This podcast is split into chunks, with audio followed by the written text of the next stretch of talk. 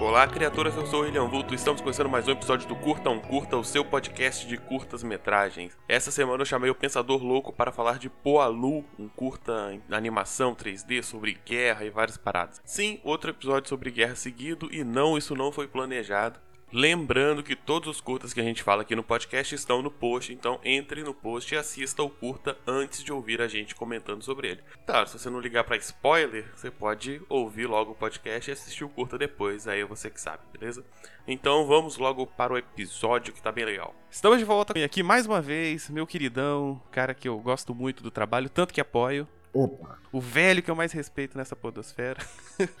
Pensador louco. Olha aí, cara. Vulto ouvintes, é um prazer enorme, enorme estar aqui. Sempre que precisarem, assim, é só bater lá no sarcófago, só bater lá na, no asilo, que eu visto minha fralda geriátrica que venho gravar com muito prazer. Então, mais uma vez, vamos falar de um curta, agora um curta de animação mais 3D, mais uh, modernoso, assim, na estética, talvez. Hoje eu vou falar de Poilus. Eu não sei se é assim que pronuncia, porque parece ser francês, né? E meu francês é limitado, pode ser. Se fosse francês, eu acho que seria Poilu. Poilu? É, eu acho é, que seria algo assim. Porque foado, patê de fígado de ganso, olha aí, gordo, pensando em comida, se escreve foi e se lê foie, então eu suponho que poi se lê poá também.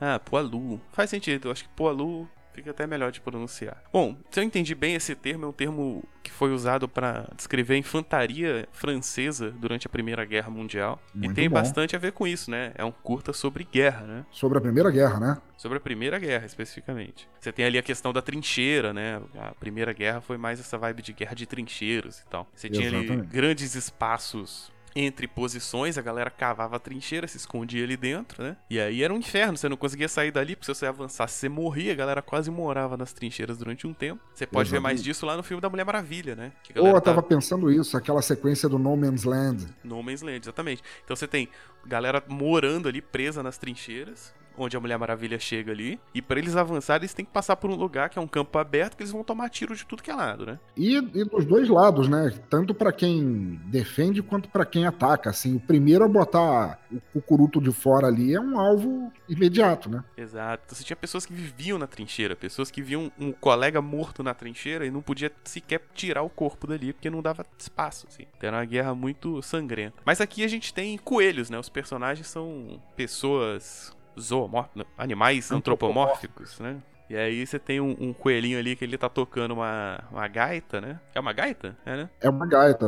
A, a gaita, a gaita comum, gaita gaita diatônica, desculpa, diatônica não, da gaita cromática, gaitinha de blues, né, que o pessoal chama, e o, o clima é de bastante cansaço ali na trincheira, né, os coelhos todos cabisbaixos e tal, quer dizer, não que alguém devesse ficar muito empolgado de estar ali, assim, mas você nota que eles estão cansados, né. É, é uma característica, né, da, da guerra de trincheiras, assim. Isso. E ele tá ali tocando, ele parece ser um cara mais fora da curva, né? Enquanto você tem. Os uhum. outros, eles não têm muita personalidade, são todos meio parecidos, assim. Ele é um cara que tá ali tocando a gaitinha. E aí uh, vem o sinal pro ataque, né? É o tenente, ou o sargento, o oficial, o pica-grossa ali da, da, trincheira, toca o apito e é hora de partir pra, pro ataque, né? Isso, isso. A galera saindo ali para morrer, né? Basicamente. E ele continua tocando, viajando. Aí o sargento vem, tira a gaita dele, joga fora. Pô, pisa, taca na poça de lama e pisa, cara. Assim, tipo.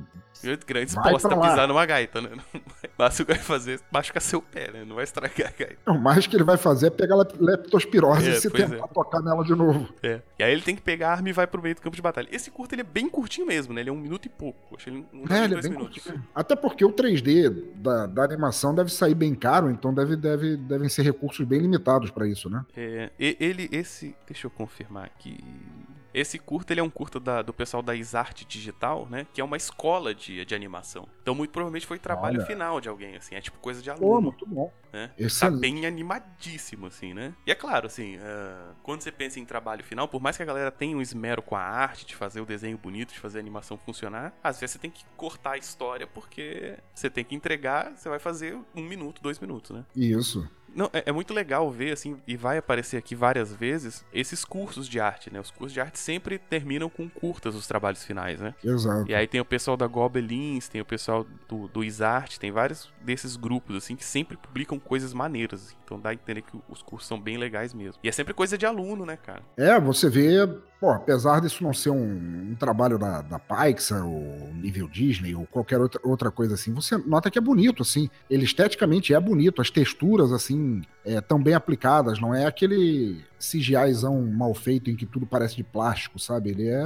legal, cara. É Sim. bem texturizado, renderizado, eu gostei. Muito bom mesmo. Bom, e ele vai pro meio do campo de batalha, o pau tá comendo lá, tiro para todo lado, ele vê um cara caindo do lado dele, um companheiro ali, né? Isso, e os morteiros pipocando em cima deles o tempo todo, né? É, aquele inferno mesmo. E aí cai um morteiro quase em cima dele, né? Exato, ele toma aquele baque. E aí ele fica desnorteado, levanta todo fudido, tudo todo estrupiado, e aí ele começa meio que ver o mundo de uma forma. Meio que tá tudo enevoado, né? Ele tá tipo, vira meio que um cenário de pesadelo, assim, né? É, a paleta de cores fica avermelhada e tudo mais. Eu achei nesse ponto que a história ia para outro rumo. Eu fui, eu fui levado na curva nesse momento, cara. Que ele ia ser transportado por uma terra estranha? É, não, que o inimigo, porque até então a gente só viu o lado dele, né? A gente presume, já que não tem nenhum texto indicativo, a gente presume que é a Primeira Guerra Mundial, por causa do armamento, por causa da trincheira, por causa das roupas. A gente presume que os inimigos ali sejam os alemães, mas isso é tudo presunção. Quando ele toma aquele morteiro ali perto dele, que ele acorda desnorteado e a, fica tudo avermelhado à volta dele, ele vê um chegando ali um, um monstro, né? Pode ser um monstro, um robô, um alienígena, uma criatura bem estranha. É, parece um cara gigantão, assim, né? Uma forma Isso. humanoide gigantona, assim, com a máscara de gás, toda sinistra, assim, e se move meio rápido, né? Olhos brilhantes Olhos e tal. É, brilhantes é, e tal. É. Parece bem um terror noturno mesmo, assim, uma criatura das trevas mesmo. Ele pega o. Ele, por não estar com arma, ele provavelmente, na, quando ele tomou. Uma morteirada nas ideias. O baque do, da morteirada nas ideias, ele pega a arma de um de um companheiro morto e ele vai se proteger para colocar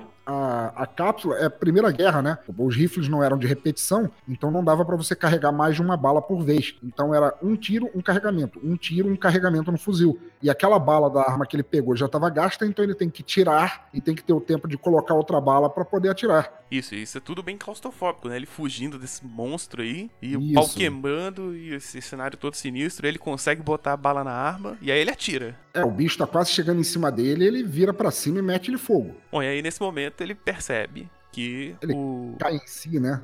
Ele cai em si, ele chega perto lá, vê o que, que ele matou, o que, que ele atirou, e aí ele vê que era só um outro coelho, com outro uniforme, né? Um uniforme diferente. Um coelho alemão. Um coelho alemão, no caso. Uh, mas era só um coelho, né? E um coelho que tá justamente com uma gaita na mão também. Olha, olha que conveniente, né?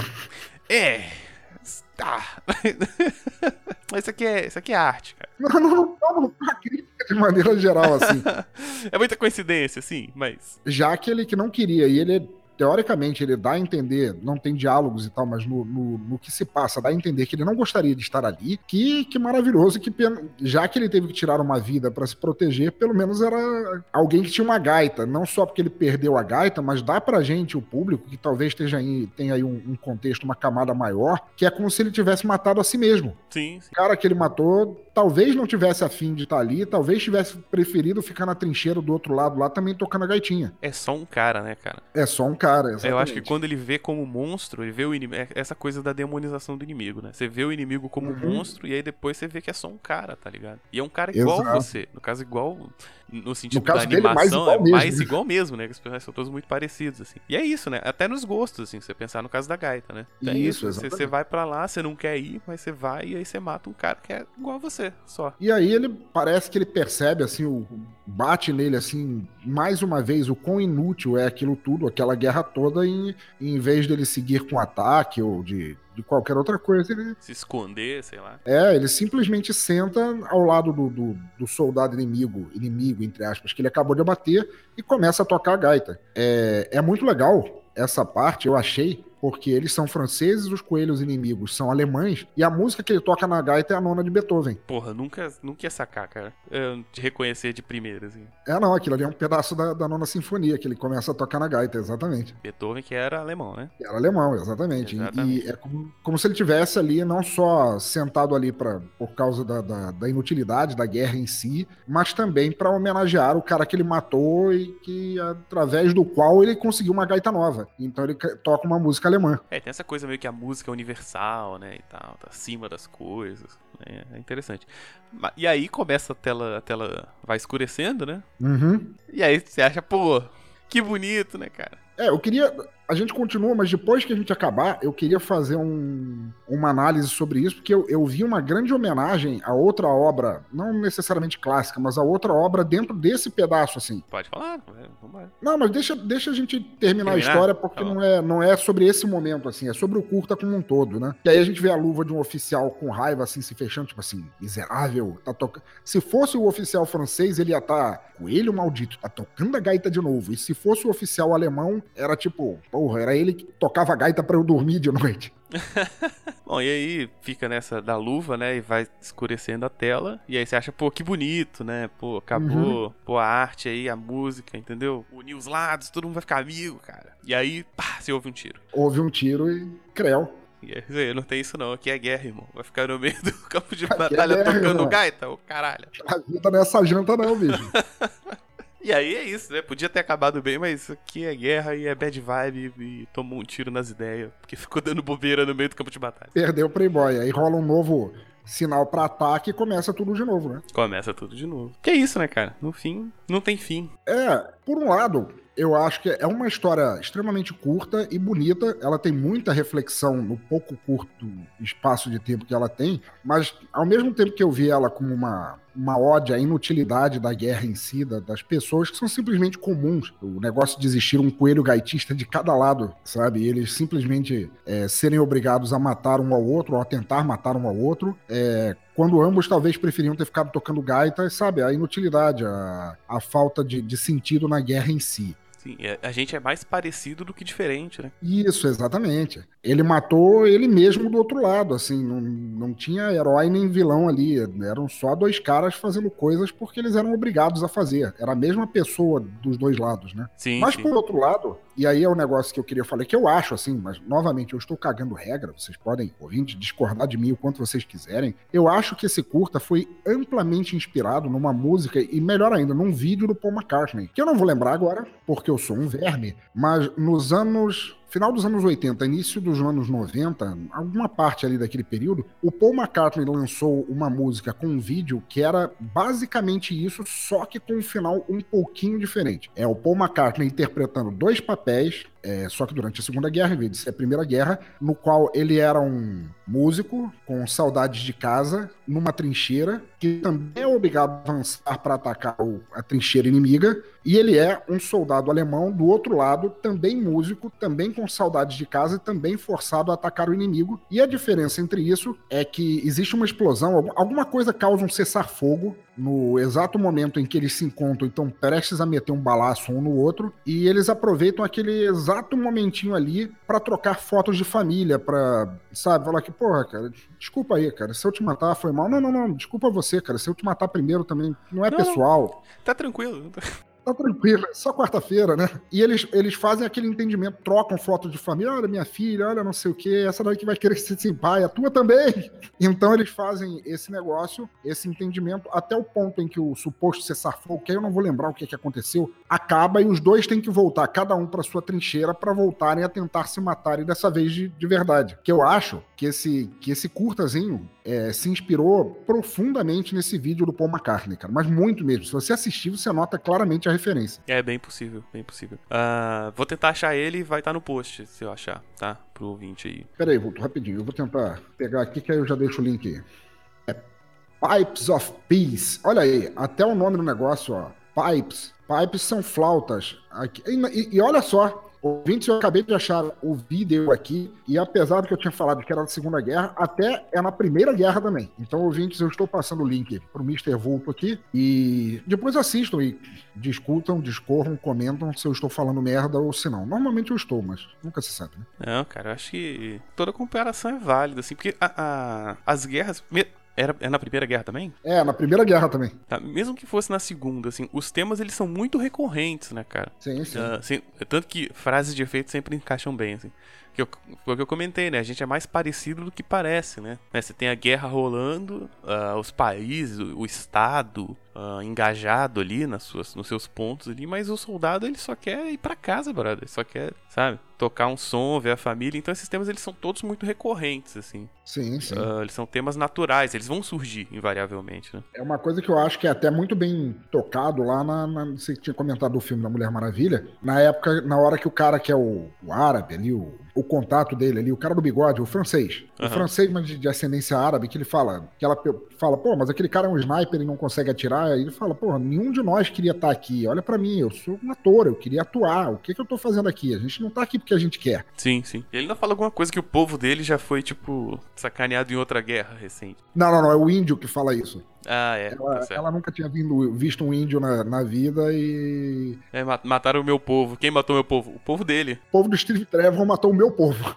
É, pô. Então, assim, os temas são muito recorrentes. Se você procurar na música alemã, deve ter na época lá do, uhum. do militarismo obrigatório nazista, lá deve ter um adolescente com bandinha fazendo música de eu não quero ir pra guerra, obrigado, entendeu? Exatamente, exatamente. Porque os temas eles são meio que os mesmos. Mas voltando a falar do curta, uh, eu acho que esse, esse, curta ele é um excelente exemplo de como dá para contar uma história rápida. É muito Sim. ágil. Tipo assim, dá, dá, dá um quadro da do cenário, dá um quadro do cara tocando gaita com roupa de militar, você já, entende, já entendeu a situação, né? É, eu, eu acho até que independe muito do, do, Independe muito da pessoa que tá vendo. É uma coisa tão universalmente conhecida que você não precisa de background para explicar o que tá acontecendo ali. Você pega ali no instante e só vai. Eu acho maravilhoso isso. Isso, isso. E aí, por dois minutos, conta a história ali, você, você entendeu, pata, show. Uh, tá certo que nesse caso é fácil porque o background ele já tá pronto, né? Você não precisa criar Sim. um background, assim. Uh, mas, pô, pô, é muito, muito maneiro, muito ágil, assim. E o desenho é lindo também, né, cara? Ah, sim. Perfeito, perfeito, perfeito, perfeito. Gostei muito, muito mesmo. Uh, tem um detalhe que eu acho interessante, aí pode ser aquele caso de você usar os problemas para como narrativa, né? Uhum. E aí, por exemplo, os caras, eles não se deram ao trabalho de desenhar os coelhos muito diferentes, assim. Eles são todos muito parecidos de fato, né? Ok. E aí, bom, isso você tem um ganho técnico, né? Um ganho de tempo, né? Tô imaginando que esse, esse curto é um trabalho final de um, de um curso. Então você tem a questão do tempo limitado e tal. Isso, mas isso funciona para narrativa justamente nessa coisa de, de serem todos iguais, né? Uhum. Um bom exemplo de uso aí. Eu, ele pode ter usado, trocado no máximo um uniforme, um detalhe aqui ou outro ali, mas basicamente o modelo do coelho é igual para todos e, e, enquanto isso poupa em termos de tempo e orçamento, ele também quer dizer exatamente aquilo. Nós somos todos iguais, mesmo o sargento bundão lá que, que cobra e que taca a gaita dele no chão, né? Sim, sim. Só um, ele só tem uma roupa diferente. é, ele só tem uma roupa diferente. Então é isso, Pô a Lua aí, um curta francês, bonitinho, ágil e muito maneiro. Eu gostei hum. pra caramba. Pensador, quer comentar alguma coisa que a gente tenha esquecido aí? Não, acho que, pô, falamos tudo e, e, esse vale muito, muito, muito a pena ver mesmo, assim. Eu vi uma entrevista com o Neil Gaiman uma vez e ele falou que o que mais incentivou ele a escrever era como Lou Reed conseguia fazer histórias complexas em músicas de dois ou três minutos no máximo. Encaixar dentro da letra de uma música de dois ou três minutos uma história complexa e que isso incentivou ele a escrever. Esse, esse curta-metragem, trabalho de conclusão de curso que seja, ele faz exatamente isso. Ele conta uma história cheia de complexidade em um minuto e pouquinho, cara. E isso é de se bater palmas sempre. Sim, sim. É isso que eu gosto nos curtas, né? Agilidade, assim. Hoje em dia, eu tô com tanta. Eu tô com a lista de longa tão grande para assistir, cara. Eu não consigo parar pra assistir, assim. Às vezes eu. Hum, agora dá tempo de assistir alguma coisa. Quanto tempo eu tenho? Meia hora. Aí eu assisto um episódio de desenho, porque não dá tempo de assistir um filme. Eu te entendo perfeitamente. Eu tenho uma lista muito grande, assim, e às vezes eu paro assim, tipo um tirano chegando no arém, assim, sabe? Eu paro em frente, em frente àquela lista de filmes que eu prometi que eu ia assistir. Eu falo, não, hoje é você. Sinta-se honrado. Sinta-se é honrado. Assim, tipo, é uma vez por mês. É, tá difícil. Por isso que eu gosto de, de produções curtas também. Por isso que esse vai ser um, um podcast curto também. Então é isso. Poa Lu, né? Uh, pensador, obrigado mais uma vez pela sua participação. Pô, obrigado a você por continuar insistindo no erro terrível de me chamar para gravar, que é uma coisa que que muita gente não se perdoa por fazer. Você é falsa modéstia, você é um lindo. É... é, faz o jabá aí do Exadoff, faz, faz o jabá do, do site como todo, todos os seus podcasts aí pra, pra gente. É, não dá nem para fazer um, um, um, jabá do Exadoff, porque o Exadoff nem é um podcast, né? Mas é, é sim, dizer. Não, não é não. O, o Exadoff é o que acontece quando você abre uma jaula de animais famintos e você joga um biscoito lá dentro. Eu chamo de rave. Genial. Mas eu cometo o Teatro Escuro do Pensador Louco. Eu tenho quatro podcasts, entre eles o Exadoff, que é uma gravação informal sem tema, papas na língua ou qualquer sentido feito entre podcasters e amigos. Eu faço também o Som no Caixão, sobre música alternativa, Desleituras sobre autores alternativos e o Microfilme com sobre filmes alternativos. E você pode encontrar tudo isso em bladobladoblado.pensadorlouco.com. E é um prazer, como sempre, estar aqui junto com o nobre amigo Vulto, que estreou o Necrofilme, aliás participou dos dois primeiros Necrofilmes e que além de grande apoiador, é um grande amigo e eu estarei sempre de braços abertos toda vez que ele me chamar para gravar. Chamarei de novo, hein? Bom, então é isso, mais um episódio aí. Espero que tenham curtido. Valeu, pensador. Um abraço. Falou. abração. Então, esse foi mais um episódio do Curta um Curta. Qualquer dúvida, crítica ou sugestão, você pode entrar em contato comigo pelo contato arroba lugarnenhum.net, que é o e-mail do site, ou pode falar direto comigo em qualquer rede social, no Twitter é arroba William Vulto, no Instagram é arroba William Vulto, no Telegram é Vulto, ou no Facebook pela página lá do Lugar Nenhum, que é o site, tá? Se você quiser participar desse podcast, você pode, é só você mandar uma mensagem dizendo, ô, oh, quero participar, eu te passo uns curta para você assistir, você assiste, a gente comenta, beleza? Então a ideia é que o podcast seja seja bem aberto mesmo. Eu espero que tenha gostado. Um abraço e tchau.